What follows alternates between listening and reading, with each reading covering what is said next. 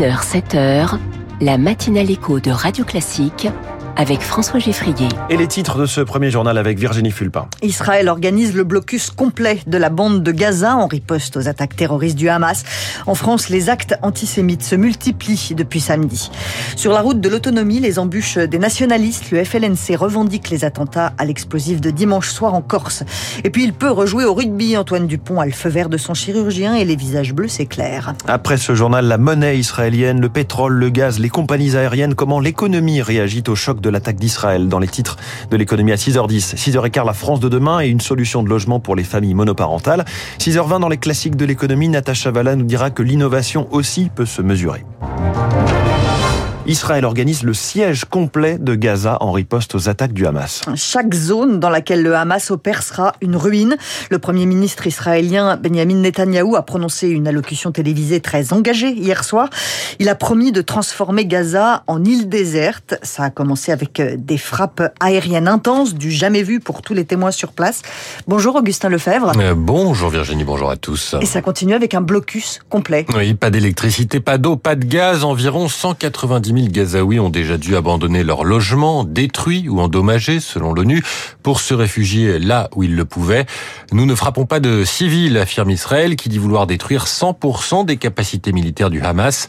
300 000 réservistes ont été mobilisés. Officiellement, Tsahal a repris le contrôle dans le sud du pays ces dernières heures. Et ce n'est que le début, a déclaré Benjamin Netanyahou. Alors l'étape suivante, ça pourrait être l'invasion terrestre Oui, mais l'armée israélienne fait face à un dilemme, car entre 100 et 150 personnes ont été prises en otage, cachées dans Gaza et ses nombreux souterrains. Le Hamas compte s'en servir comme bouclier. Il a déjà prévenu, chaque fois que notre peuple sera pris pour cible sans avertissement, un otage civil sera exécuté.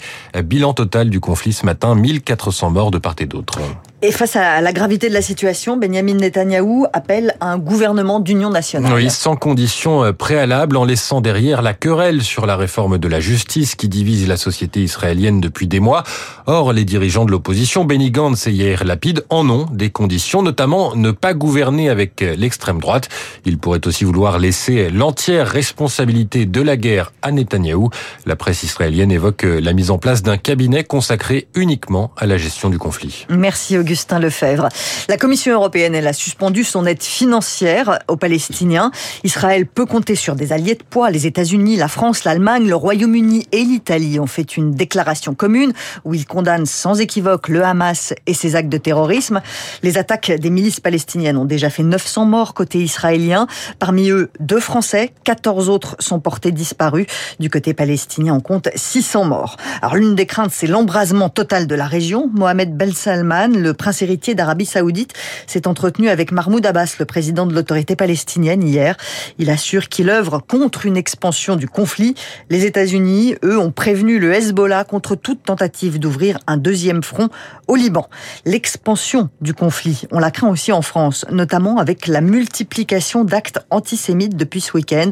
Gérald Darmanin, le ministre de l'Intérieur, a fait les comptes. Sur Internet, il y a eu plus de 700 interpellations et 44 signalements ont déjà été judiciarisés, c'est-à-dire que des enquêtes sont ouvertes par les parquets. Nous avons constaté une vingtaine de faits antisémites recensés sur le territoire national et la présence massive des policiers et des gendarmes ont permis d'interpeller d'ailleurs 10 personnes qui soient taguées des propos antisémites, soit menacées des lieux de culte ou des personnes qui sortaient de ces lieux de culte ou de commerce que fréquentait la communauté juive. Et la sécurité est renforcée devant les écoles juives et les synagogues pendant au moins 15 jours. La France, solidaire d'Israël et des victimes des attaques terroristes du Hamas, des rassemblements ont eu lieu hier soir dans une dizaine de villes françaises à l'appel du CRIF, le Conseil représentatif des institutions juives de France. À Paris, 16 000 personnes ont défilé de la place Victor Hugo au Trocadéro. Reportage de Baptiste Coulon. Les traits tirés et inquiète, Isabelle ne dort pas beaucoup depuis trois jours. En Israël, certains membres de sa famille font partie des 300 000 réservistes appelés à rejoindre l'armée. Mon mari a son frère qui vit à Jérusalem, ses enfants ont été rappelés, ma cousine, ses enfants ont été rappelés.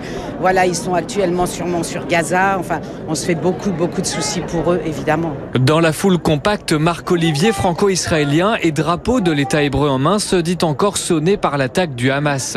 Il aimerait être avec les siens, mais difficile de rentrée. Seuls quelques vols permettent encore d'assurer la liaison avec Tel Aviv. Ici, on se sent impuissant, à part faire ce genre de manifestations et de démonstrations pour montrer notre soutien à Israël. C'est très difficile de ne pas être là-bas auprès d'eux.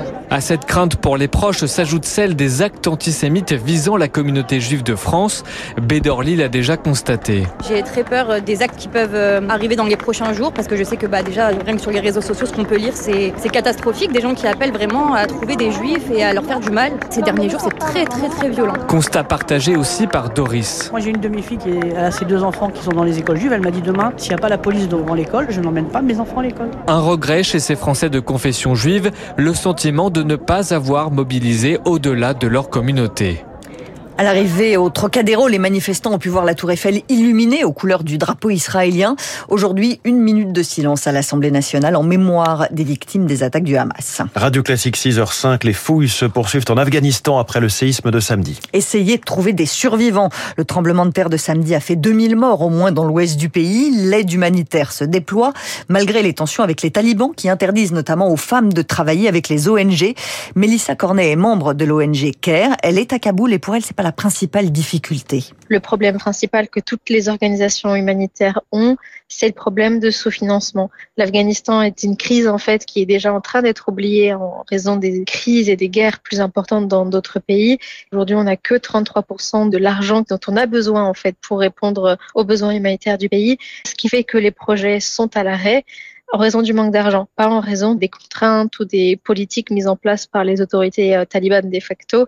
Parce qu'au final, ça, on arrive à travailler un petit peu autour de ces limitations, réussir à trouver des solutions euh, pour continuer à réussir à délivrer l'aide humanitaire. Des propos recueillis par Diane Berger. Le FLNC revendique les attentats du week-end en Corse. La réaction n'a pas tardé. Il y a dix jours, Emmanuel Macron ouvrait la voie à une autonomie de la Corse à l'intérieur de la République. Le Front de libération nationale corse a peu goûté ce discours. Nous n'avons pas de destin commun avec la France. Et le FLNC a revendiqué la plupart des 22 attentats de la nuit de dimanche à lundi.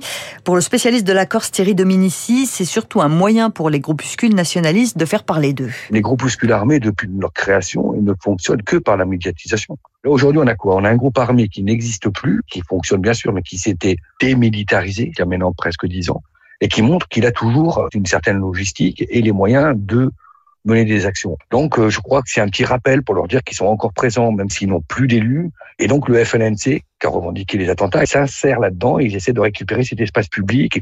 Mais non, ma crainte en tant que citoyen, c'est que ben, on risque, à cause de ce type d'action, de retrouver un blocage. Thierry Dominici avec Victoire Fort.